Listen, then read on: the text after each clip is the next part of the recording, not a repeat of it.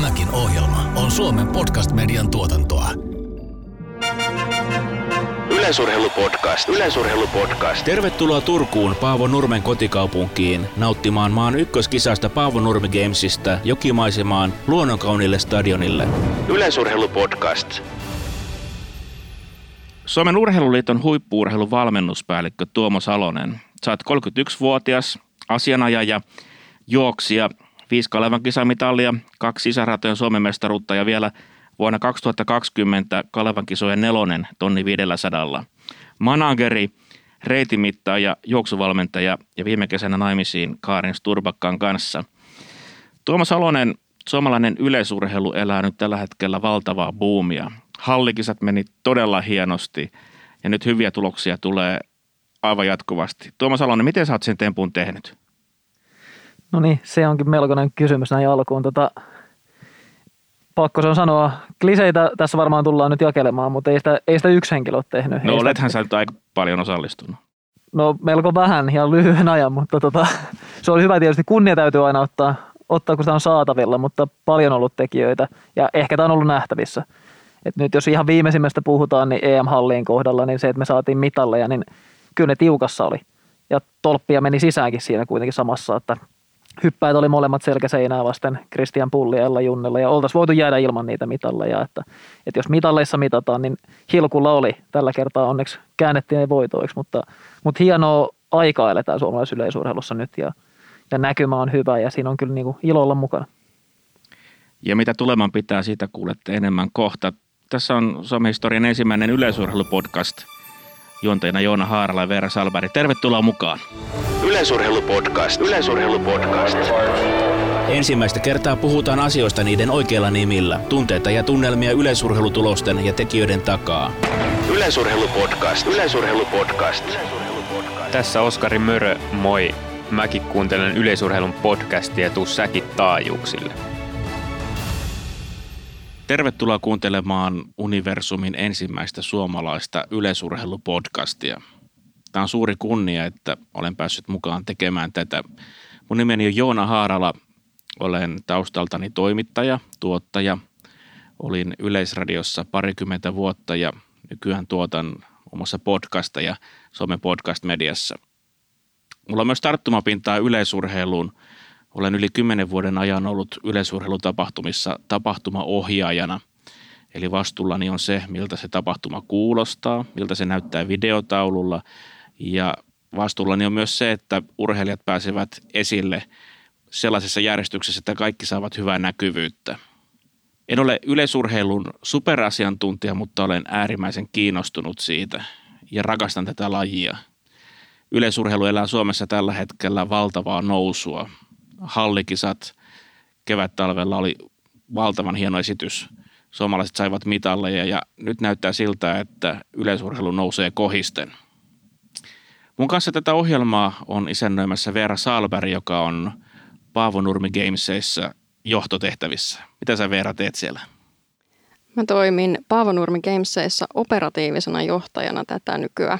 Mä oon tullut Paavo Nurmi Gamesiin jo vuonna 2014. Silloin vielä Turun kauppakorkeakoulussa opiskelin ja lähdin mukaan markkinoinnin assariksi ja siitä sille tielle jäin valmistumisen jälkeen. On jäänyt Paavo Nurmi Gameselle töiksi ja se on ollut mulle tietynlainen toteutunut unelma, että mä oon päässyt yleisurheilun kanssa tekemään töitä. Mä oon yleisurheiluihminen henkeä ja vereen. Mä oon alkanut kymmenvuotiaana juosta kilpaa ja 2002 Münchenin EM-kisat Paul Radcliffe 10 000 metriä vesisateessa käytännössä muutti mun elämän ja on ehkä siitä asti ollut sellainen hyvinkin fanaattinen ja intohimoinen yleisurheilun seuraaja. Mikä sai sut innostumaan yleisurheilupodcastista? No musta on tärkeää, inspiroivaa antaa meidän upeille urheilijoille mahdollisuus jutella heille tärkeistä aiheista omaan tahtiin, antaa alusta sille ja päästä kuulemaan niitä tarinoita, joita me ei aina päästä TVn ääressä siinä hektisessä ilmapiirissä kuulemaan, niin olisi kiva päästä vähän pintaa syvemmälle täällä. Urheilutoimittaja taustalla olen hyvin otettu siitä, että pääsen tekemään sun kanssa tätä podcastia. Meillä on joukossa myös valtava hienoa taustavoimaa. Harri Halme olet mukana auttamassa meitä, olet mukana Paavo Nurmi Gamesissa, hoidat viestintää ja markkinointia ja olet myös kokenut tuottaja. Tosi hienoa saada mukaan. Minkälaista podcastia sä odotat? Joo, kiitos kutsusta Joona ja Veera ja kiitos, että lähditte mukaan isännöimään tätä historia ensimmäistä suomalaista yleisurheilupodcastia. Tämän podcastin taustatoimijana on tietysti Paavo Nurmi Games Suomen Turusta ja jos se ihmetyttää, että minkä ihmeen takia tai mikä yhtälö se semmoinen on, niin me on Gamesin asenne- ja arvotauluihin kirjattu jo kymmenen vuotta sitten, kun me alettiin sitä uudelle tasolle nostamaan. Silloin vähän miedompaa yleisurheilumenestystä oli käsillä, niin kirjattiin silloin jo semmoinen sinne tauluun, että me halutaan olla läsnä suomalaisen yleisurheilun parhaaksi kaikilla mahdollisilla tavoilla, että silloin se kymmenen vuotta sitten näyttäytyi sillä tavalla, että me haluttiin antaa mahdollisuus niille kansallisille huipuille niin kilpailla kansainvälisen tason kilpailussa. Ja tämä on mun mielestä niin kuin tosi luontaisia jatkumoelementtejä siihen asiaan, että Gamesi luo foorumin, jossa suomalaiset yleisurheilijat ja yleisurheilutoimijat pääsee juttelemaan. Ja kohderyhmä on ihan niin kuin isännistä jo voi päätellä, niin tota, yleisurheilun seuraajat, joita on Suomessa aika monta sataa tuhatta ihmistä. Ja on itse laskeskellut joskus, että perheissäkin asuu reilusti yli 100 000 ihmistä, että, että yleisurheilulla menee aika kovaa tällä hetkellä ja ollaan siitä nöyrän kiitollisia ja tyytyväisiä ja, ja tehdään hommia entistä paremmin, niin kaikilla sektoreilla niin voi mennä vieläkin paremmin. Mun mielestä on tärkeää huomioida tässä historiallisessa hetkessä, että se on hienoa, että, että Joona kokenut pitkällinen toimittaja on tässä Veeran parina tekemässä tätä podcastia, koska Joona ei ole liian yleisurheiluniilo, jos tällaista sanontaa sallit. Sal, Kiitoksia. Sallitaan käyttää. Ja sitten taas Veera on niinku jo aikamoinen asiantuntija, vaikka hän on vasta kolmekymppinen, upea nuori yritysjohtaja Daami, mutta hän on kuitenkin hardcore heavy useri eikö se ollut nuorissa maaottelutaso maajoukkueurheilijanakin? Joo, nuorten maaotteluun on osallistunut kaksi kertaa. Mun piti kysyäkin tuossa, että ei ollut niin yleisurheilu Niilo, että sulle ei siis ollut seitsemännen luokan luokkakuvassa Paavo Nurmi paitaa päällä, se itselläni hän oli. No oli se nyt yhden urheilujoukkueen paita, että olen aktiivinen, tukeva penkkiurheilija ollut jo ihan muksusta asti, mutta yleisurheilun maaottelut katsoin aina ja Kalevan kisa katsoin aina.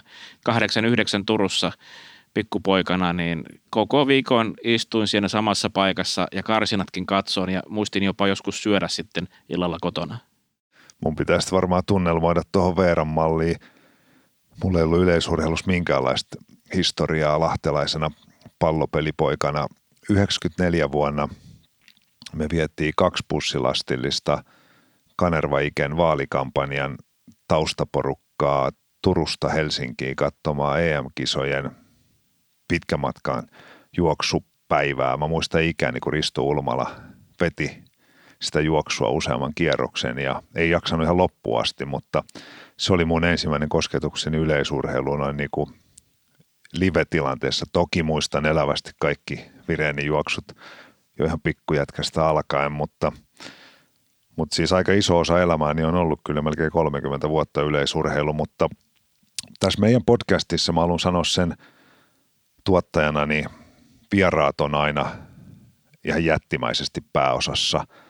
Me annetaan foorumi meidän urheilujohtajille ja valmentajille ja erityisesti urheilijoille – jutella yleisurheilusta, jutella kipeistäkin aiheista, jutella niin kuin havainnoista ja kertoa, mitä se oikeasti se, niin kuin se esiripun takana ja siellä niin kuin pinnan alla se toiminta on ja avata sitä innostavasti kaikille ihmisille. Ja yleisurheilusta ehkä muutama sana tähän loppuun vielä havainnointina, mitkä ei ole ihan hirveän tuttuja asioita kaikille, mutta yleisurheilu on aika jättiläislaji ja ansaitsee kyllä aikamoisen arvostuksen tällä hetkellä, koska yleisurheilu on tästä niin kuin modernisoituvassa urheilussa niin pärjännyt Suomessa erityisesti niin erittäin hyvin, että, että muut yksilölajit perinteiset on ollut aika ongelmissa harrastajamäärien ja menestyksen kanssa, niin yleisurheilu on pärjännyt aika hyvin. Ja mä oon itse miettinyt, että mistä se johtuu. Ja mun mielipiteeni on se, että se tulee mittasuhteesta, että Suomessa oli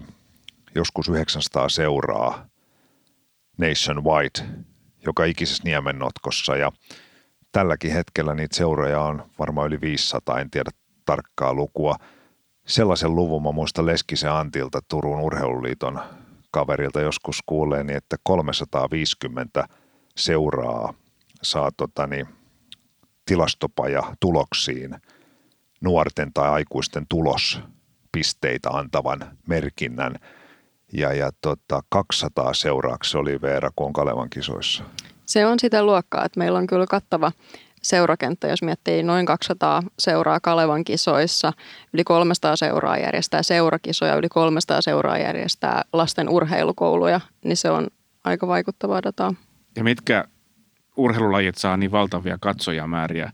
Jotkut Kalevan kisat paikkakunnalla kuin paikkakunnalla kerää neljä, viisi tuhatta ja normiaikoina Paavo Nurmi Games kerää sen no 14 000. Ihan valtavia, valtavia määriä. Joo, että numeraalisesti vielä ehkä muutama luku tuohon lisää, niin tota, saa syvyyttä siinä. Itanin Sami, liiton puheenjohtaja, joskus jossain puheenvuorossaan niin oli aika mielenkiintoisen faktan poiminut tästä nationwide-lajikulttuurista, että meidän tämän hetken maajoukkueen urheilijat tulee 83 eri seurasta. 83. Se on täysin poikkeavaa mihinkä muuhun lajiin nähden että et vaikka kuinka kehitetään keskittymää Turkuun ja Jyväskylään ja Helsinkiin ja Kuortaneelle, niin tota, sitä ei saa särkeä myöskään sitä semmoista niin nationwide-juttu. Mutta siis näin näen tämän perustan, että yleisurheilu on niin tukeva se kivijalka ollut, että se on niin modernisoitunut nykypäivään ja totta vieköön se, kuka universum ihmisistä hyppää pisimmälle, korkeimmalle, juoksee nopeiten, juoksee niin kuin pisimmälle tai kestävimmin, niin se tulee askarruttamaan ihmiskuntaa aina, myös meidän jälkeemme. Ja nyt kun on tullut tämä valmennettavana oleminen ja crossfit ja joka ihminen pitää huolta itsestään melkein jollain tavalla, niin kyllähän yleisurheilu nauttii siinä ympäristössä semmoista niin kuin kivijalka hardcore peruslaji. Että siis joka ikinen urheilulaji on yleisurheilua. Ja sen on niin kuin aika moni laji myös hiffannut, että, että kovimmat osaajat on urheilussa yleisurheilun parissa – että kyllä yleisurheilu, niin kuin voimistelu ja muuta muukin laji, ne on niin kuin urheilun perus DNA-asioita. Mutta siis podcasti paneutuu ja pureutuu yleisurheiluun ja on tuottajana tosi tyytyväinen, että voin luovuttaa sen kahden arvostamani yleisurheilutoimijan ja viestintätoimijan pariin. Ja mä en voi mitään muuta kuin toivottaa teille hienoja podcasteja, Veera ja Joona.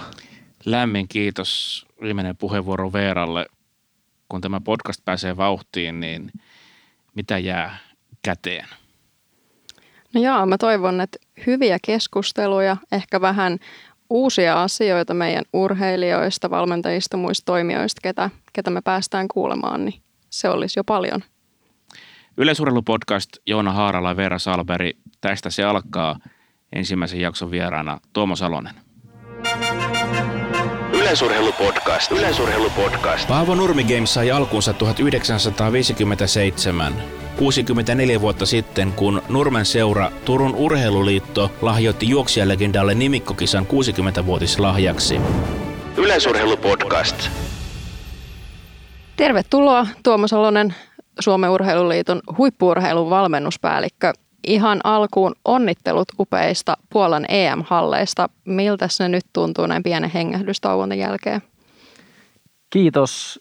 Ja kyllä se hyvältä edelleen tuntuu. Että nämä niin päällimmäiset ajatukset EM-halleista, niin ei pelkästään se menestys, vaan sanoisin, että koko se Suomen joukkueen ilmapiiri ja henki, mikä siinä oli. Siinä oli huippurheilun tekemisen ilmapiiri ja, ja oltiin, oltiin todella tekemässä tulosta ja sitä oli hienoa olla siinä niin kuin todistamassa kirjaimellisesti aitiopaikalta. Niin oikein hyvät on muistot ja tästä vaan jatketaan eteenpäin samalla höyryllä. Miltä se tuntuu noin 31-vuotiaana tuorena valmennuspäällikkönä päästä heti vetämään tuollaista haastavaa projektia kuin koronakuplassa järjestetyt EM-hallit? No, kyllä se kieltämättä haastava se nimenomaan oli ja paljon siinä oli niin kuin tekemistä, mitä jouduttiin miettimään ja pohtimaan ja suunnittelemaan ja myös kaikki joukkueen jäsenet joutuivat siihen osallistumaan osaltaan, että vaadittiin aika paljon erilaista terveyskyselyä ja koronatestausta ja muuta suunnittelua ja siihen sopeutumista ja mukautumista. Ja ehkä se oli jossain määrin kuitenkin suomalaisten etu, että pystytään hoitamaan tällaisia hallinnollisia ja sääntöjen noudattamiseen liittyviä tehtäviä, niin kyllä se haastava homma oli, mutta hyvä kokonaisuus ylipäätään, joukkueen staffi ja urheilija, niin kaikki siinä oli mukana ja ei siinä sen suurempia ongelmia kuitenkaan sitten koettu. Mä oon kuullut, että siellä kisoissa oli erittäin hyvä henki ja pidit jopa omia puolta siellä. No kyllä se tarkoituksena oli kaikissa tilanteissa pitää omien puolta ja, ja tota, johti monenlaisiin tilanteisiin ja täytyy sanoa, että lauantain aamupäiväkilpailussa meillä oli kymmenen urheilijaa tulessa. Mä en ollut kertaakaan katsomassa, että yhtään, yhtään suoritusta en nähnyt omin silmiin, mutta olin, olin kisatoimistossa ja koronatestauksen järjestelyissä selvittelemässä ja kaikkialla muualla, että se ymmärtääkseni oli tehtäväkin, niin siinä mielessä meni ihan hyvin. Joo, mehän saatiin lukea aika raflava otsikko. Valmennuspomo Tuomo Salonen keskeytti rohkeasti humalaiset urheilijabileet, vaikka juhlia porukassa oli myös isoja mörssäreitä. Kerro vähän tästä tilanteesta. Isoista mörssäreistä en ole ihan takuu varma, mutta vähän tussia pitää aina olla, kun tehdään tällaisia juttuja, niin, niin voi olla, että oli niitäkin, mutta, mutta tota, hotellilla tosiaan oli viimeisenä, tai viimeistä kisapäivää edeltänä iltana, niin oli, oli muutaman maan yhteisbileet käynnissä ja – ja siellä oli varmaan, tai olikin nautittu muutakin kuin kansalaisluottamusta ja musiikit lähti aika kovalle puolen yön aikaan. Me hyökättiin sitten joukkueen urheilupsykologin Maria Kokkosen kanssa molemmat eri reittejä pysäyttämään näitä bileitä. Maria meni neuvottelemaan respaan ja mä kävelin suoraan, suoraan sitten itse juhlien keskelle ja tarkoitus oli oikeastaan ehkä vähän neuvotella sitä volyymitasoa alemmas, mutta päädyin kuitenkin siihen, että on yksinkertaisesti vetää töpseli irti seinästä, niin sillä se musiikki lakkaa. Ja, ja tota, kyllä ne juhlat päättyi siihen, siihen on niin kuin suurimmalta osin, että, että homma hiljeni ja rauhoittui ja päästiin sitten niin keskittyä seuraavaan kilpailupäivään. Ja hotelli ei ollut ehkä mitään kuutta tähteä, niin siellä seinissä oli lähinnä tapetti huoneiden välillä, niin oli ihan hyvä saada se melutaso vähän hiljaisemmalle. Mitä sun ammateista sä oot hyödyntänyt tuossa asianajajaa, manageria, juoksuvalmentaja, vareitimittaja? No reitin mittausta siinä löysin kyllä suorimman tien aika nopeasti sinne, sinne tota äänentoistolaitteistolle, että siinä mielessä siitä oli, oli hyötyä siitäkin, mutta, mutta tota, en tiedä, olisiko siinä ollut enemmän, enemmän sellainen oman urheilutaustan ja joukkueen edun päättäväisyys, mikä oli määräävänä siinä, että, että tämä on nyt parempi laittaa poikki ennen kuin lähtee ihan laukalla. Olisi kiva kuulla tänään myös vähän enemmän, kuka on Tuomo Salanen, miltä on näyttänyt sun lapsuus ja nuoruus. Ihan alkuun mun on kysyttävä, tilastopajan mukaan sun ensimmäinen kisa vuodelta 1996 on pojat 7 vuotta ja 600 metriä kävely. Pitääkö paikkansa? Onko muistoja tästä? No just tuosta kilpailusta ei ole kyllä kauhean tarkkaa muistoa. Samalta vuodelta on kyllä Finlandia Junior Gamesin 4 kertaa 600 metrin viestistä on muistoja. Ja, ja tota, ei se ihan ensimmäinen kilpailu. Mä luulen, että ensimmäinen kilpailu on puuhamaa juoksu vuodesta en ole ihan varma, mutta se voi olla joku 92 luokkaa. Kaaduin siinä kuulemma matkalla.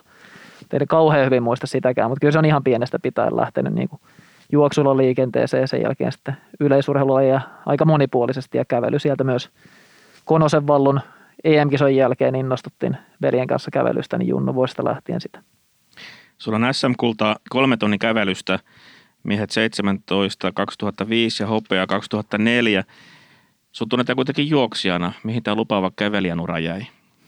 No siihen se 2005 vuoteen oikeastaan jäi, että viimeinen kävelykilpailu oli pohjoismainen maaottelu silloin syksyllä ja sitten seuraavaan vuoteen 17-vuotiaana päädyin siihen, että keskityn juoksuun ja kokeilen, miten se lähtee sujumaan, jos pelkästään tekee juoksua, niin siinä se kävelystä lopullisesti jäi, eikä en ole sen jälkeen muuta kuin yhden kävelyviestin tuossa pari vuotta sitten on, on sitten suorittanut, mutta – silloin päätin tehdä niin kuin lajivalinnan, kun alkoi olla 17 vuotta mittarissa ja se oli sitten juoksu. Sä oot koko sun urheiluuran edustanut Espoon tapioita. Onko myös varttunut Espoossa? Joo, kyllä on, on syntyperäinen espoolainen ja, ja tota, tälläkin hetkellä asun Espoossa ja, ja muuttakin on tulossa vielä Espoon puolelle tässä ihan lähiaikoina, mutta on pari vuotta asunut Vaasassa ja sitä ennen kyllä viitisen vuotta Helsingin puolella, mutta muuten ihan täysverinen espoolainen. Olisi koti lähellä stadionia vai mistä tämä yleisurheilukipinä syntyy? Mä tiedän, Espoossa yleensä sanotaan, että Espoossa ei ole keskusta, en tiedä, onko Espoossa stadioniakaan, mutta on siellä tietysti Leppävarassa jonkinlainen stadion, mutta, mutta kyllä se on aika monipuolisesti erilaisia lajeja harrastettu ja me on ihan pikkupojasta lähtien isoveljen kanssa niin Faija vei yleisurheilukentälle ja testattiin erilaisia lajeja ja kirjattiin ennätysvihkoon, että miten tulokset paranee, niin, niin siellä on niin kuin oma toimikilpailuja tehty ja sitten siinä seitsemän vuoden ikäisenä on, on Espoon Tapioiden yleisurheilukouluun liittynyt. Silloin ei vielä ollut ihan, ihan nykymalliin ihan pienestä pitäen kolme-neljävuotiaille mitään liikuntaleikkikouluja, niin yhdeksän vuotta oli alaikäraja, mutta Faija ilmoitti, että tuota ne kaksi poikaa tai ei yhtään ja sillä tiellä ollaan edelleen Tapioissa. Oliko muita lajeja? Muista lajeista, niin tota, salibändiä pelasin muutaman vuoden. Lopetin 12-13-vuotiaana ja sitten pesäpallo on pelannut ihan 6-vuotiaasta lähtien ja lopetin siinä jossain 16-17-vuotiaana vasta, että pesäpallo oli aika pitkään mukana. Sä oot valmennuspäällikkö, niin tukeeko yleisurheilu salibändiä vai auttako salibändi yleisurheiluun? No, kyllä mä luulen, että yleisurheilu tukee kyllä todella montaa lajia. Et toki aika monessa lajissa, missä juostaan, niin kyllä nekin tietyllä tavalla tukee sitten yleisurheilua, mutta kyllä yleisurheilu on niin kuin ominaisuusharjoittelu ja tällaiset perusasiat, niin kyllä se aika pitkälle tukee monea, montaa, erityisesti palloilulajeja, mutta montaa muutakin lajia. Miten sä teit sun lopullisen lajivalinnan juoksemisesta? No kyllä siinä oikeastaan silloin oli, oli tosiaan ehkä nyt pesis ei ollut sellainen laji, mitä olisin niin kuin valinnut enää niin kuin omaksi lajiksi. Espoolainen pesäpalloilija, niin se nyt ei ole ehkä niin kuin paras lähtökohta siihen, että kyllä se Etelä-Pohjanmaalta ja Kainuusta no niin kuin pääasiassa tulee. Mutta sitä oli mukava harrastaa, mutta se jäi siinä samassa yhteydessä pois, kun alkoi ehkä niin kuin totisempi satsaus siihen ja, ja kävelyn ja keskimatkojen tai pitkien matkojen juoksun välillä se käytiin. Ja jotenkin koin siinä, että haluan testata sitä juoksua, että miten se toimii. Se, se tuntui niin kuin kotoisimmalta kilpailutilanteet keskimatkoilla ja, ja muu tollainen, niin se veti puoleensa ja, ja sille, se, se kun lähti toimimaan, niin katsoin, että tässä se mun laji on. Onko teidän koti sporttiperhe vai tuliko yleisurheilu vasta harrastukseksi? Kyllä on, on sporttiperhe jo, että, että molemmat vanhemmat on erityisesti suunnistusta harrastanut ja sitten isä on aika monipuolisesti eri kestävyyslajia. Kalevan kierroksessa ollut kymmeniä vuosia mukana, eli, eli erilaisia – hiihtoa, luistelua, juoksua, suunnistusta, pyöräilyä, soutua, niin siellä on, on sikäli kyllä vahvakin sport, sporttitausta kyllä. Sä oot tullut meillä tutuksi myös Espoon Borsana. Viittaako se johonkin esikuvaan ja onko sulla ollut kenties muita esikuvia? Joo, kyllä se tosiaan viittaa, viittaa Venäjän Juri Borsakovskiin ja tota, vuoden 2004 olympiavoittaja. Se on Borsan olympiavoitto silloin itse ollut 15-vuotias, niin tullut aika sopivalla hetkellä – silloin. Ja en tiedä, onko ominaisuudet viitannut missään vaiheessa Borsakovskiin oikeasti, koska Borsa oli aika paljon nopeampi. Taitaa olla edelleen 400 metrin venäjännetys 19-vuotiaissa ja, ja se on vissiin ihan napsun kovempi kuin mitä miesten Suomen ennätys on nelkulla. Et ei ole ehkä ihan sama toi ominaisuuspohja. Jotain samaa on siinä mielessä juoksussa, että, että itse on kanssa aika vahvaa loppuun luottanut, mutta hyvin erilaisella ominaisuuspankilla. Mutta se lempinimeni tavallaan niin itse sieltä itse sieltä ehkä valinnut itselleni ja, ja tota, on meillä tällä hetkellä vähän niin kuin sellainen yhtäläisyys, että Borsakowski on nyt pari-kolme vuotta toiminut Venäjän yleisurheilun päävalmentajana vai mikä virallinen titteli onkaan, niin nyt, nyt tavallaan ollaan ehkä lähempänä kuin mitä Kasin ominaisuuksissa ikinä oltiin. Sä kerroit, että siis sun porukat on suunnistustaustaisia, sä oot itse yksilurheilu ja yleisurheilija. Silloin kun mä oon itse ollut koulussa, niin mun mielikuva on se, että yleisurheilijat ja suunnistajat on aina niitä luokan välkyimpiä. Oletko sinä Mä en tiedä, meillä oli melkein märskyssä muistan aikana, että, että suunnistajia kyllä niin tota, aika paljon niitä, voisi sanoa oikeastaan jopa pilkattiin, mutta sekin voi olla, että se oli kyllä ehkä kateutta enemmän sitten, että kyllä ne aika välkkyä porukkaa oli siellä. Että, mutta en tiedä, sanotaan kuule mitä pidempi matka, sitä tyhmempi jätkä, mikä yleensä ei ole pitänyt paikkaansa. Holmeen Janne on tohtorismiehiä ja niin edelleen. Että, että tota, en tiedä, onko siinä nyt ihan suoraa yhteyttä kuitenkaan, mutta mutta yksilölajit on, on kyllä itsellä vetänyt puolensa. Pesistä tykkäsin pelata, mutta siinäkin tietysti yksilön rooli on aika suuri, suuri niin kuin hetkittäin, että haluan olla itse vastuussa siitä omasta tuloksesta. No miten kouluaikoina, mitkä oli sun lempiaineita? Joo, vaikea kysymys. Tota, varmaan niin kuin ihan kouluaikoina, niin totta kai liikunta ja sitten matemaattiset aineet oli, niin kuin, jos ajatellaan yläastetta ja lukiossakin vielä muun muassa kemian kävin kaikki kurssit ja kirjoitin, kirjoitin laudaattorina ja päädyin oikeikseen ja yhteiskunta oppia en käynyt yhtään kurssia, taisin korvata valmennuksella, että vähän sellainen epätavallinen tie ehkä siinä mielessä, mutta, mutta kyllä ne pitkälti matemaattiset aineet ja, ja liikunta oli, mitkä on itseä kiinnostanut ja vähemmän sitten ehkä taiteelliset aineet, en ole koskaan ollut niissä kauhean hyvää, että muistaakseni yläasteella sain kuviksesta kasin ihan vaan sen takia, että oli hyvät jutut. Piirustusta oli ehkä lähempänä vitosta. Nyt olisi kiva tietää, mikä sun unelma-ammatti oli koulussa. Sulla on aika monipuolinen tämä sun työura nimittäin. No oikeastaan nyt aletaan lähestyä ehkä sitä, että ei mulla ollut varsinaisesti ehkä mitään unelma-ammattia. Varmaan unelma-ammatti olisi ollut urheilla ammatikseen. Se ei ihan, ihan ehkä ole toteutunut niin kuin täysin.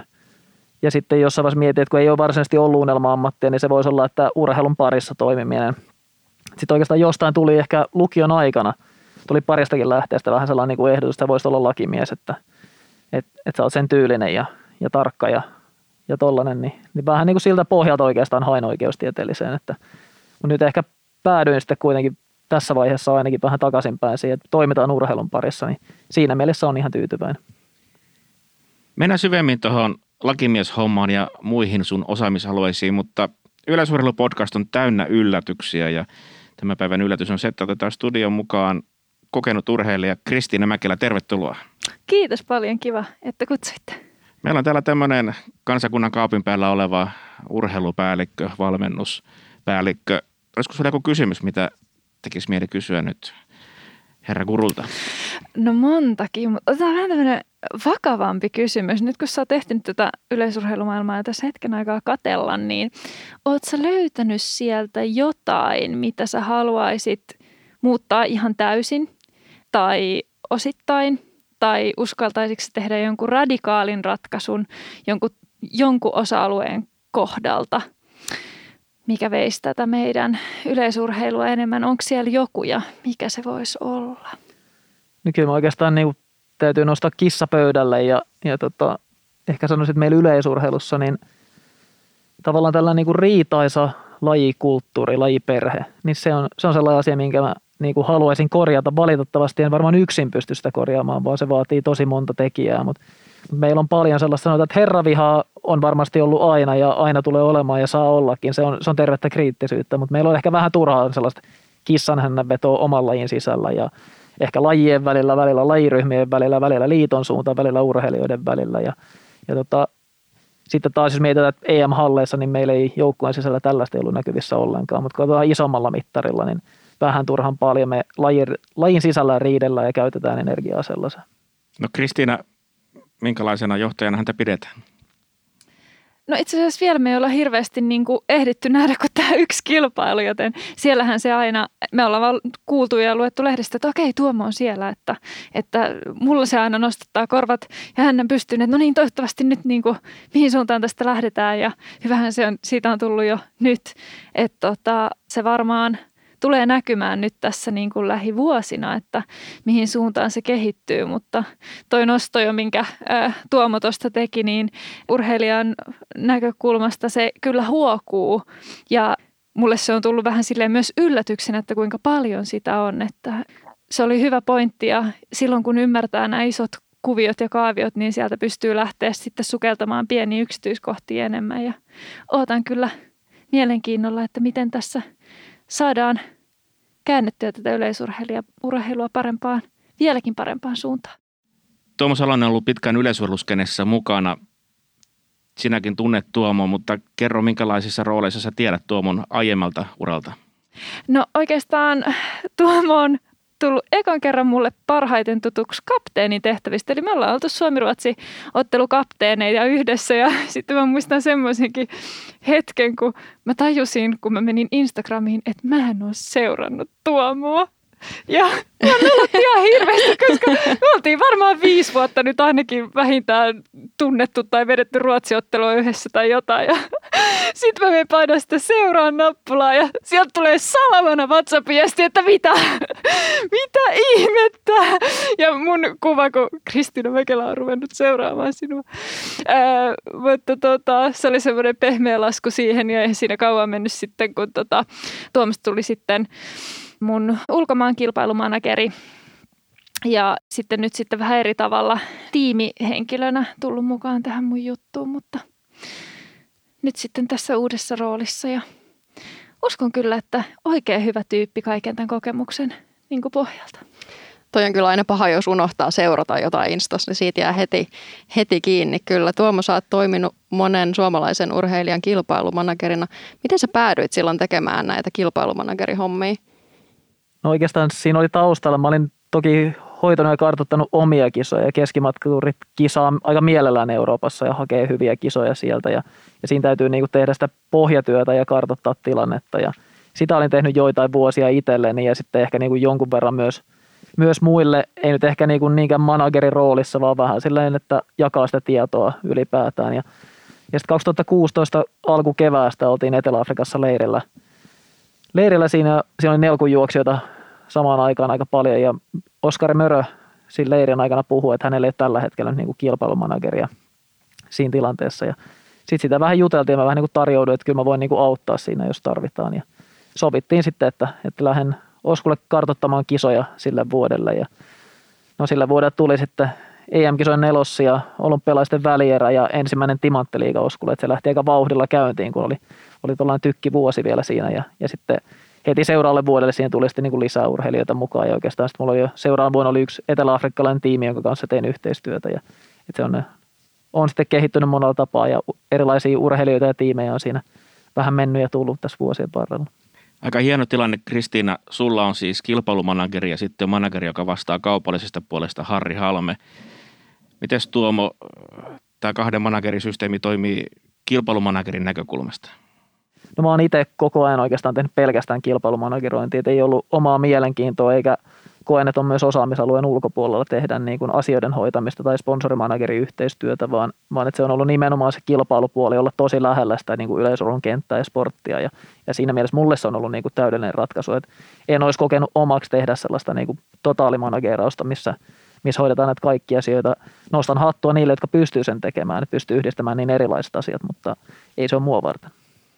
Joo, ja se oli aika selkeä, että kun sitten ulkomaan kilpailuihin ja isoihin kisoihin, kun haluaa ilmoittautua tai ilmoittaa itsensä, niin sulla pitää olla manageri, jolla on tietty tämmöinen tutkinto suoritettuna. Ja niitä Suomessa ei ole hirveän montaa. Ja Tuomo on nyt varmaan tuorein, joka sen on suorittanut tämän managerikoulutuksen. Ja heti kun se oli tehty ja mä kuulin siitä, niin mä ajattelin, että hei, että siinä voisi olla mulle mulle oikea, oikea tyyppi tähän. Ja sitten tosiaan, ja se oli jopa helppoa, että tuo tuli suora vastaus, että mä lähden tähän sponsorimanagerointiin. Ja sitten löytyi tämmöinen huipputyyppi kuin Harri, joka sitten voi hoitaa sen puolen. Niin se on myös tosi selkeää silloin mulle ja mun mielestä tuo on tehnyt tosi hyvää duunia sen puolesta, koska se vaatii muutakin kuin vaan se, että kysytään, että mihin kisoihin pääsee. Siinä on paljon taustatyötä ja selvitystä ja sun pitää luoda suhteita ja kun sulla on enemmän urheilijoita, sä voit saada enemmän urheilijoita kisoihin ja siinä on kaikkea semmoista pientä muuta myös taustalla, mutta se vaatii tosi paljon selvitystyötä. Minkälainen vääntö se on saada suomalainen huippurheilija vaikka jonkin Timanttiliikan kisaan? Onko se helppo prosessi vai onko se itsestään selvää, että Kristiina Mäkelällä on niin paljon arvokisa meritti, että sinne mennään? Kyllä se täytyy todeta, että kyllä todella harvalle suomalaisurheilijalle se on mikään automaatio tai itsestäänselvyys, että Timanttiliigaan mennään. Et, et kyllä niitä halukkaita on, Timanttiliigan kisoihin on aina ja kaikissa lajeissa, että, että se, on, se on vaikeaa. Se, se on todettava, että Timanttiliigan kohdalla homma on aika suoraviivasta.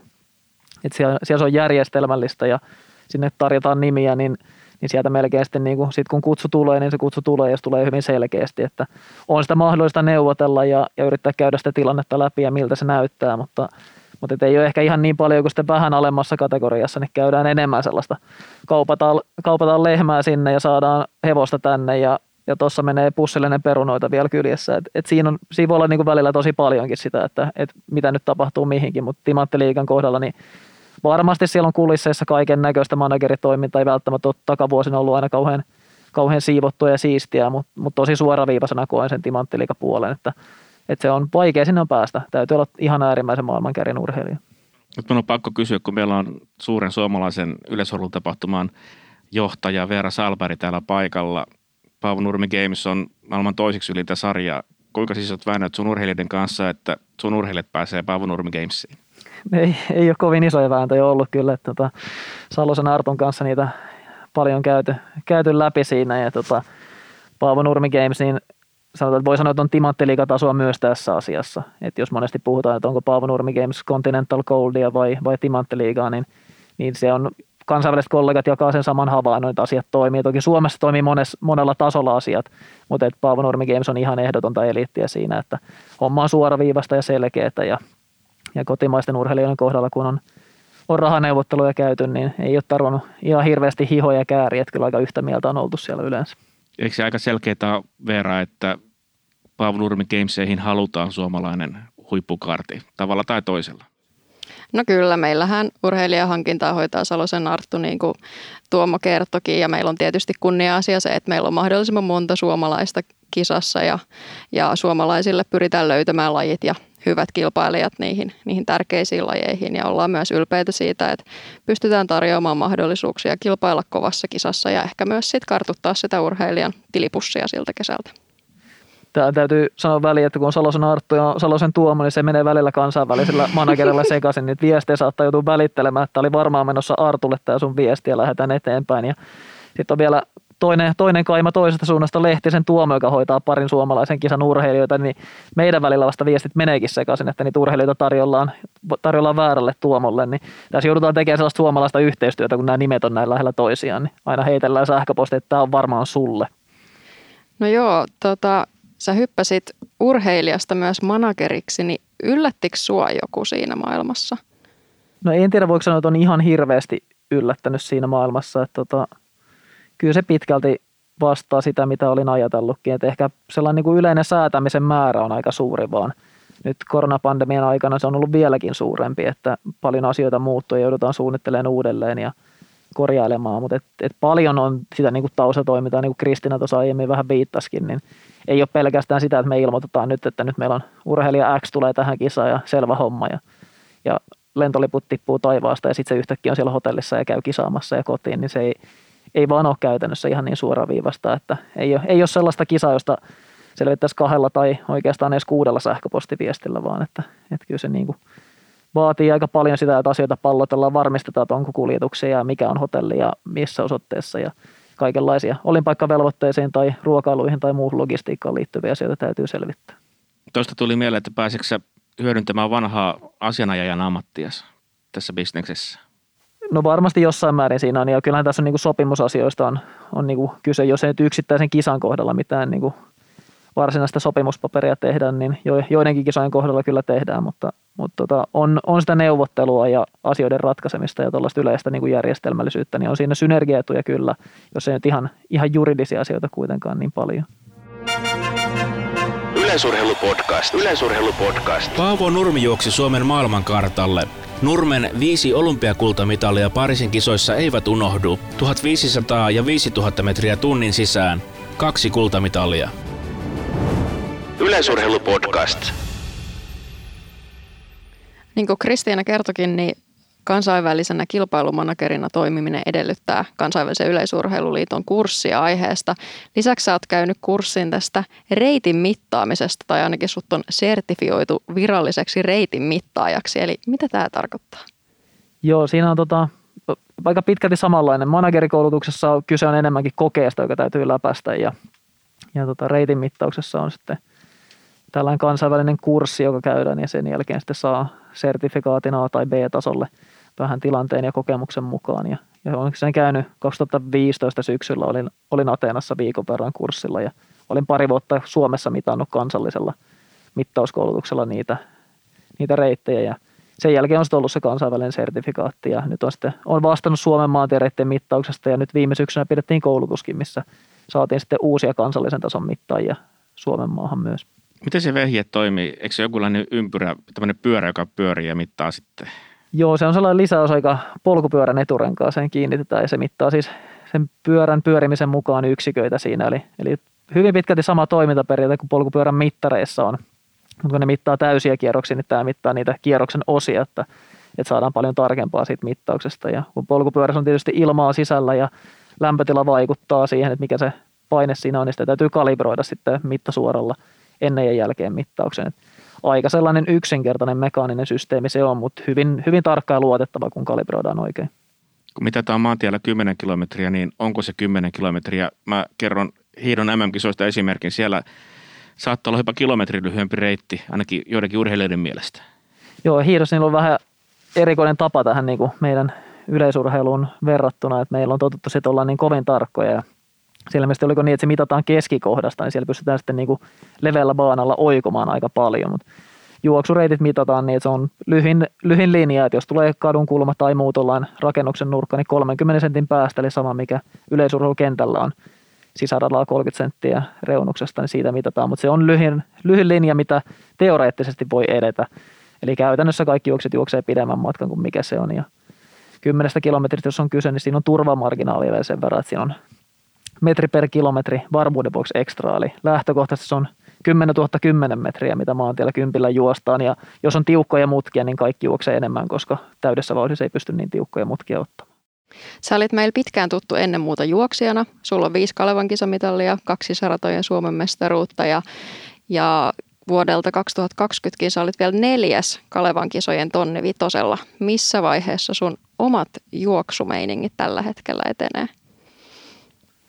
No, olen ulkoilemassa käynyt ja lenkillä jonkun verran, mutta oikeastaan talven aikana enemmän sukset jalassa, että, että tota, voi, voi jonkun verran sanoa, että on, on hikoillut.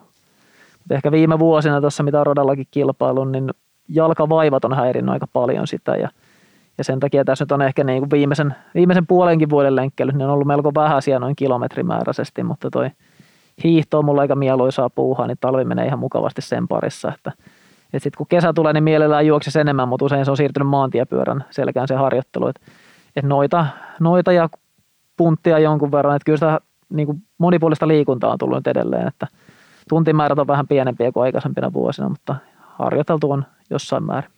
Tuomo Salonen on siis valmennuspäällikkö ja hän sparraa omilla hyvillä tuloksillaan juoksijoita. Miltä susta Kristina tuntuisi, jos sun valmentaja haastaisi sua siellä kolmiloikkapaikalla? No mä oon ihan iloinen, että ei haasta niillä jaloilla, vaikka sillä varmaan ominaisuuksia olisi vielä, mutta, mutta tota, kyllä mua, mun lajissa pikkusen vaan hirvittäisi, kun joku rupeaisi siinä, siinä monen vuoden tauon jälkeen tota, tota hyppäämään. Mutta jos tuo olisi kolmiloikkaa jo ollut, niin kyllä me sitten voitaisiin ottaa ihan hyvää kisaa tuossa.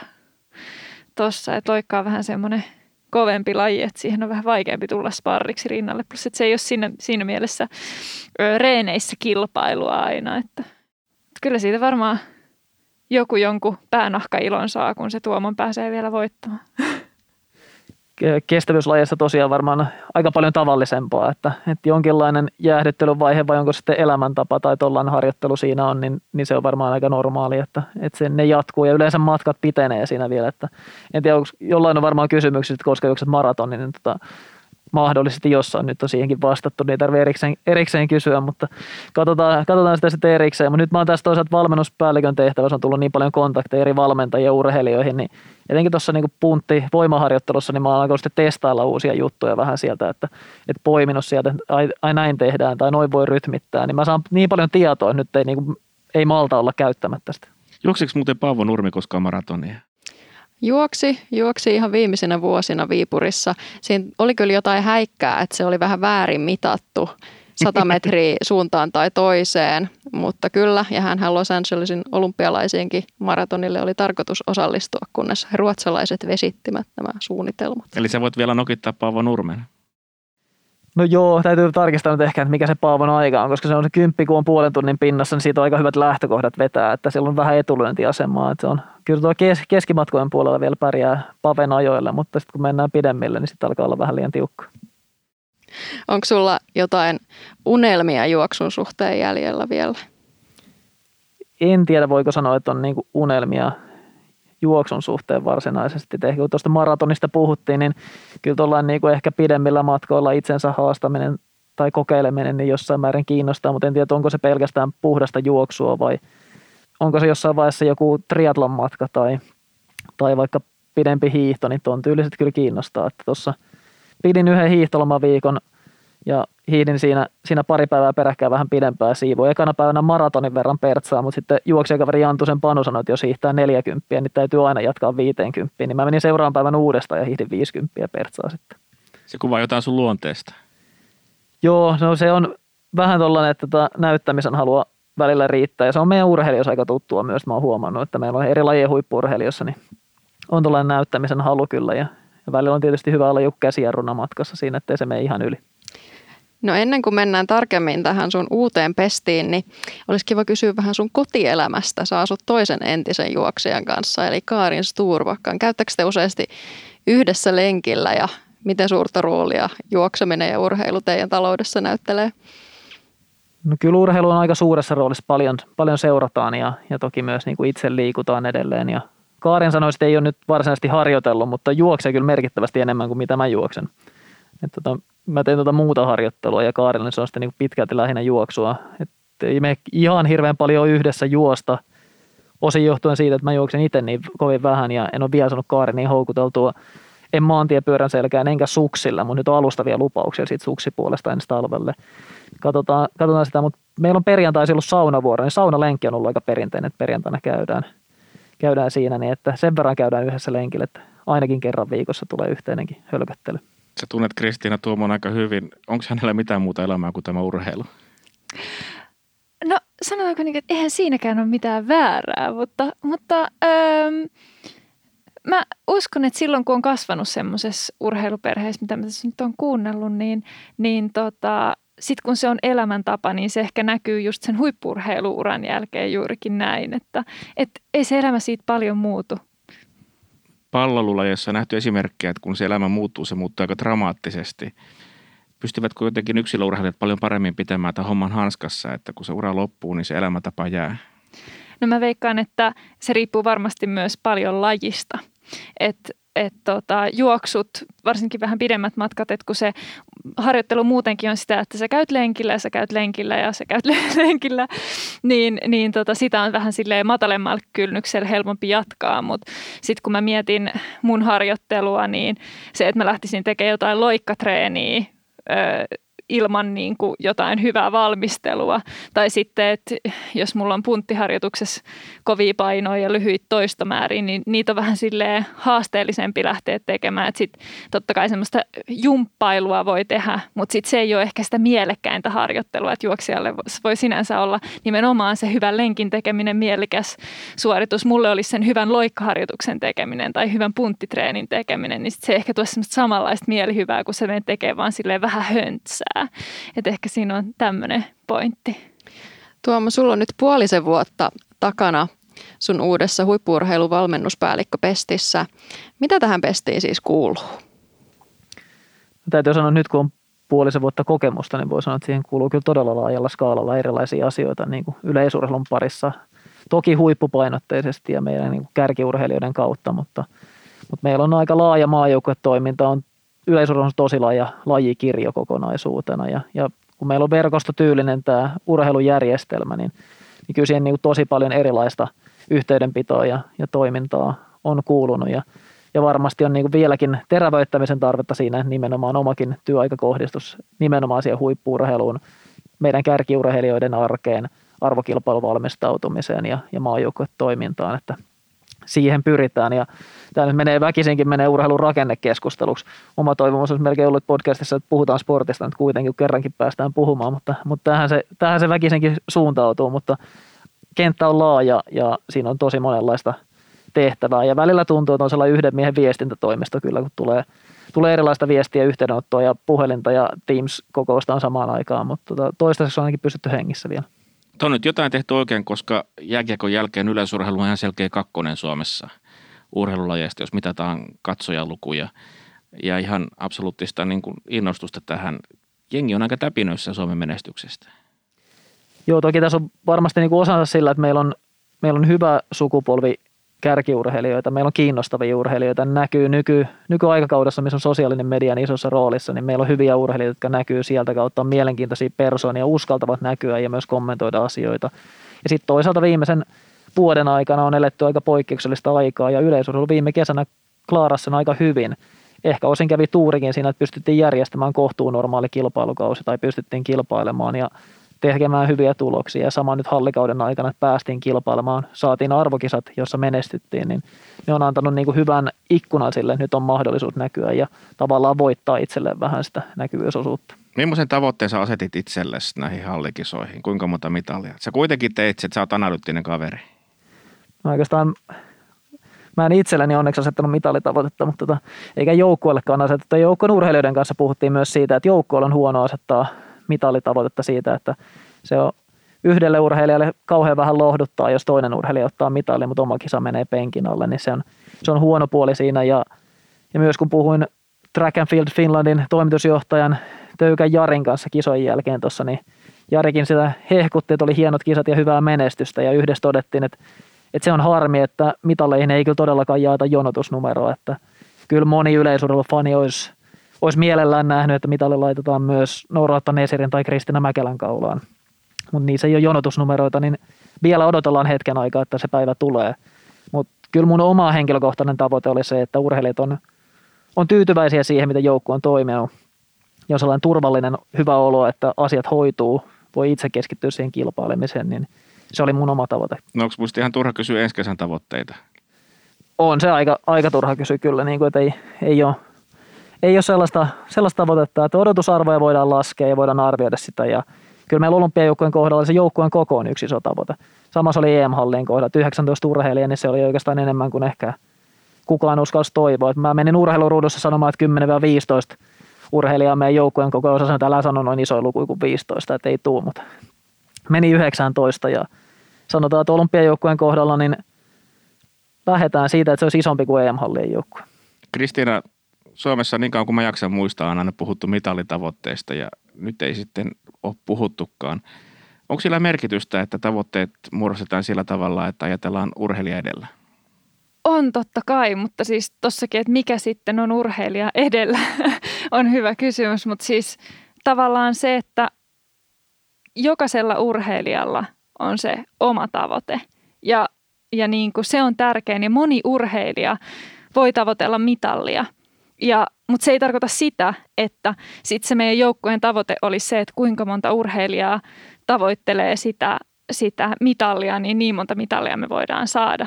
Eli tavallaan aina jotenkin mä tässä jännityksellä odotin, että mitä Tuomo vastaa tähän kysymykseen, koska se on ihan mahdoton kysymys vastata. Se vastaa aina väärin. Jos sä sanot, että me otetaan nyt kolmea mitallia, niin se on aina väärä vastaus, ellei me sitten saatu sitä kolmea mitallia. Mutta silloinkin voidaan niin kuin, sit se olisi enemmän, että no sä ennustit, että tuli kolme mitalia, mutta siinä on niin monta pientä tekijää, mitkä siihen vaikuttaa. Ja tosiaan ne voi kääntyä ihan silmän räpäyksessä ne tilanteet ja ne, mutta mut tärkeintä on se, että ne urheilijat pystyy tekemään just sen parhaan suorituksensa ilman mitään ylimääräisiä häiriötekijöitä. Ja, ja tota, ää, mitä voi myös joskus tämmöiset niin tavoitteet olla tai niin kuin kokea turhaa paineen tunnetta, mutta silti jostain on puhuttava ja johonkin on keskityttävä. Mutta mut, öö, kyllä se varmasti kaikilla se mitallin saaminen siellä mielessä siintää ja se olisi se niin kuin tärkein juttu, mutta, mutta tota, se ei tarvi olla se niin kuin ainut julkinen puheenaihe. Just niin kuin Kristiina sanoi, joukkueen kanssa tätä puhuttiinkin jonkun ruokailun yhteydessä siellä, että meilläkin varmasti joukkueessa kolme mitallia tuli ja vähintään saman verran oli urheilijoita, joilla oli mitalli itsellä mielessä. Ja se on aika iso joukko, mutta sitten jos me mietitään vaikka naisten kolmiloikan finaalia, niin siinä oli kahdeksan urheilijaa mukana. Mä luulen, että kaikilla kahdeksalla oli mitalli mielessä siitä porukasta. Ja jos me laitetaan sellainen tavoite, niin se on ihan selvä homma, että mikään maa ei silloin pääse omaan tavoitteeseensa. Koska se urheilijamäärä, joka tavoittelee mitalli, on ainakin kolminkertainen siihen urheilijamäärään, joka lopulta sen mitallin saa. Ja sitten jos me mennään odotusarvon mukaan ja katsotaan, että mikä on objektiivisesti se määrä, minkä Suomi voisi saada, niin mä luulen, että meidän odotusarvo oli alle yksi mitallia EM-hallien kohdalla. Jos katsotaan niin kuin ulkopuolelta sitä. Tietysti, että kuka menee arvioimaan Christian Pullin kuntoa, kun tulee, tulee harjoitusleiriltä EM-halleihin melkein suoraan siinä. Aika vaikeus ollut varmaan ulkopuolisten sitä arvioida. Me tiedettiin, että kunto on hyvä. Riittääkö se mitalliin, niin sitä oli vaikea arvioida ja mikä olisi ollut niin kuin aito objektiivinen odotusarvo, mutta kokonaisuutena niin tuskin olisi ollut edes yhtä täyttä mitallia, vaan 0, jotain ja kolme kappaletta tuli, niin siinä mielessä erinomainen onnistuminen. Jos katsotaan vuoteen 2024 ja Pariisin olympialaiset, millaisen suomalaisen yleisurheilujoukkoensa toivoisit siellä näkevässä? Kyllä jos yhdellä sanalla lähtee kuvaamaan, niin iskukykyisen joukkueen. Että kyllä me Tämä on yksilölajista on kyse, niin kuin äsken puhuttiin tuossa mitallitavoitteiden ja mitalien saavuttamisten kohdalla, mutta se, että meillä olisi laajalla rintamalla erilaisissa lajeissa olisi hyviä yksilöitä, jotka taistelee mitallista vähintään pistesijoista olympiatasolla, niin se olisi se kova juttu. Tietysti joukkueen koko, kun se kasvaa, niin silloin se paranee se mahdollisuus, että meillä on niitä yksilöitä. Meidän täytyy viedä laajalla rintamalla eteenpäin. Tällä hetkellä meillä on sellainen porukka, että meillä on kaikissa lajiryhmissä. Melkein voi sanoa, että kaikissa lajeissa – meillä on sellaisia urheilijoita, että ne voi nousta siellä olympiatasolla sinne finaaliin ja se on, se on hyvä näkymä kyllä Pariisia ajatellen. Mikäs meidän keski- ja pitkän matkojen tilanne tällä hetkellä on? Heitot ja hypyt toimii ja aidat toimii.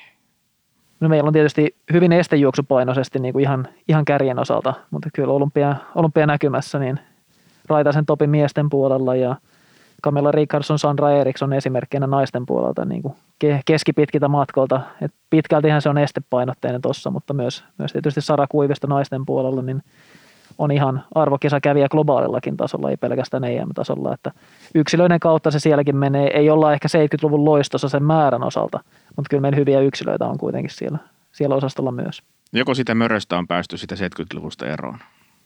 No se riippuu vähän tietysti keneltä kysyy, että aina, aina se vertailu nostetaan jossain vaiheessa esiin ja aika entinen ei koskaan enää palaa, voi olla totta siinä, että ei ne määrät varmaan koskaan tule palautumaan. Ei me voida sadatta tulosta vertailla samalla tavalla kuin silloin on tehty, että mikä on ollut sadannen tulos kymppitonnilla tai, tai edes tonni vitosella, niin se, siihen tuskin päästä. Lajikirjo on muuttunut, yhteiskunta on muuttunut niin paljon. Mutta se, että meillä voi tulla hyviä yksilöitä ja me pystytään kuitenkin niitä rakentamaan siellä. Että kyllä esimerkkinä nyt Raitasen Topi, niin on, on sellainen poikkeusyksilö, että kestää kyllä vertailun 70-luvun kärkeen ihan mennen tulle. Yleisurheilu on globaali laji ja kilpailu kaikissa lajeissa on tosi kovaa. Miten sun näkemyksen mukaan suomalainen huippuurheilu yleisurheilussa vertautuu vaikka muihin Euroopan maihin? Onko meille sun mielestä erityisesti jotain kehitettävää? No kyllä me varmasti on niin kuin Eurooppaan vertailussa, niin on, on kehityttävää siinä, että me saataisiin, me ollaan kuitenkin aika pieni maa. Se, että miten me saadaan käytettyä meidän resurssit niin, että siinä on hyvä synergia ja yleisurheilun sisällä eri lajien välillä.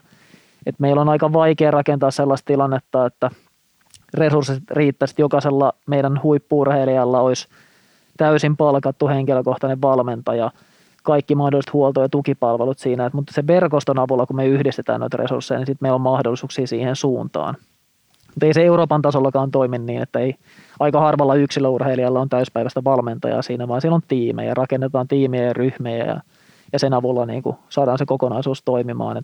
mutta siinä, siinä vertailussa meidän täytyy myös pärjätä, että meidänkin täytyy pystyä rakentamaan niitä kokonaisuuksia sieltä ja saada se tavallaan täyssatsaus siihen huippuurheilun tekemiseen, niin siinä on paljon haastetta ja siinä on, siinä on pakko onnistua, että pysytään kilpailussa mukana. Miten näkisit? Viime aikoina erityisesti naiset on tullut isolla rintamalla suomalaiseen yleisurheiluun ja pärjännyt EM-halleissa asti.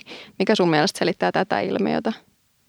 Tosi vaikea kysymys, mikä sitä selittää, mutta kyllä siinä niin taustalla on tietysti se, että nyt on, nyt on ehkä saatu vietyä niitä hyviä huippuyksilöitä sinne aikuisten huipulle asti. Meillä on aikaisemminkin ollut nuorten sarjoissa menestyjiä ja nyt on sitten onnistuttu siinä, että mennään myös niin aikuisessa ihan sinne huipulle asti. Ja paljon tässä on, kun puhutaan yksilöistä, niin on monta erilaista tarinaa eri henkilöiden taustalla siellä. Et ei ole niin kuin yhtä vastausta, millä tuota kokonaisuutta selitetään, vaan siinä on paljon eri juttuja, mitkä, mitkä vaikuttaa, mutta kertoo sitä hyvästä kokonaisuudesta. Silloin verkosto toimii, eri toimijat on löytänyt paikkaansa, kun saadaan tällainen suuntaus vietyä eteenpäin. Kristiina Mäkelä, meillä on ollut hyvä analyysi siitä, missä yleisurheilu menee. Mitä sä urheilijana toivoisit, että nyt tapahtuu? Öm, että nämä uudet tuulet puhaltaisi vielä kovempaa. Että on aika paljon semmoista vähän pölyttynyttä juttua, mitä pitää pikkusen tuulettaa ja, ja siihen on mun mielestä hyvin päästy nyt jo alkuun ja, ja siitä se lähtee etenemään. Koetko sä Tuomo, että 31-vuotiaana ja hyvin lähellä sun omaa urheilijauraa sun on ehkä helpompi palvella meitä, näitä meidän tämän hetken huippuurheilijoita? Onko sun helpompi ymmärtää heidän tarpeet ja elämäntilanteet? Kyllä mä ainakin itse olen kokenut sen niin, että on ollut niin kuin hyvä keskusteluyhteys ja on ollut niin kuin lähellä urheilijoita siinä mielessä. Jotkut on jopa kysynyt, että onko liian lähellä urheilijoita, onko siitä ollut niin kuin taakka tai vaikeus, mutta en mä niin ole kokenut. Enemmän mä pelkään sitä, että ei tarvitse mennä montaa vuotta, niin sitä itse setäistyy sen verran, että, että ei enää ole näin lähellä sitten urheilijoita, mitä tässä vaiheessa. Että, että se on vääjäämättä edessä, että se ero kuitenkin kasvaa ja sitä pitää niin kuin mun mielestä kaikin keinoin pyrkiä pitämään siinä, että ei pääse sellaista kuilua syntymään siihen, mitä jossain vaiheessa on ehkä ollut. Tuomo, mikä sun mielestä on parasta yleisurheilussa?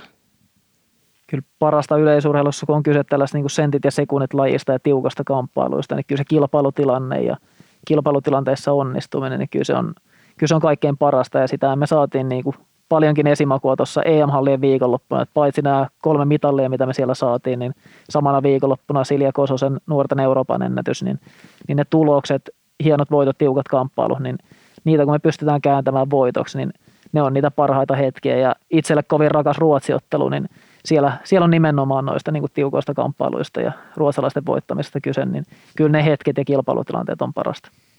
Suurkiitos Tuomo Salonen ja kiitos myös Kristiina Mäkelä. Kiitos. Kiitos paljon.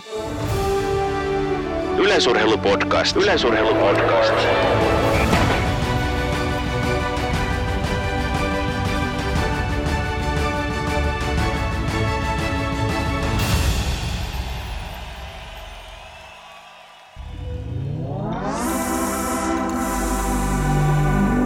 Ohjelman tuotti Suomen Podcast Media. Jos pidit tästä ohjelmasta, muista seurata podcastia Spotifyssa tai arvostele ohjelma Apple Podcastissa, niin muutkin löytävät ohjelman pariin.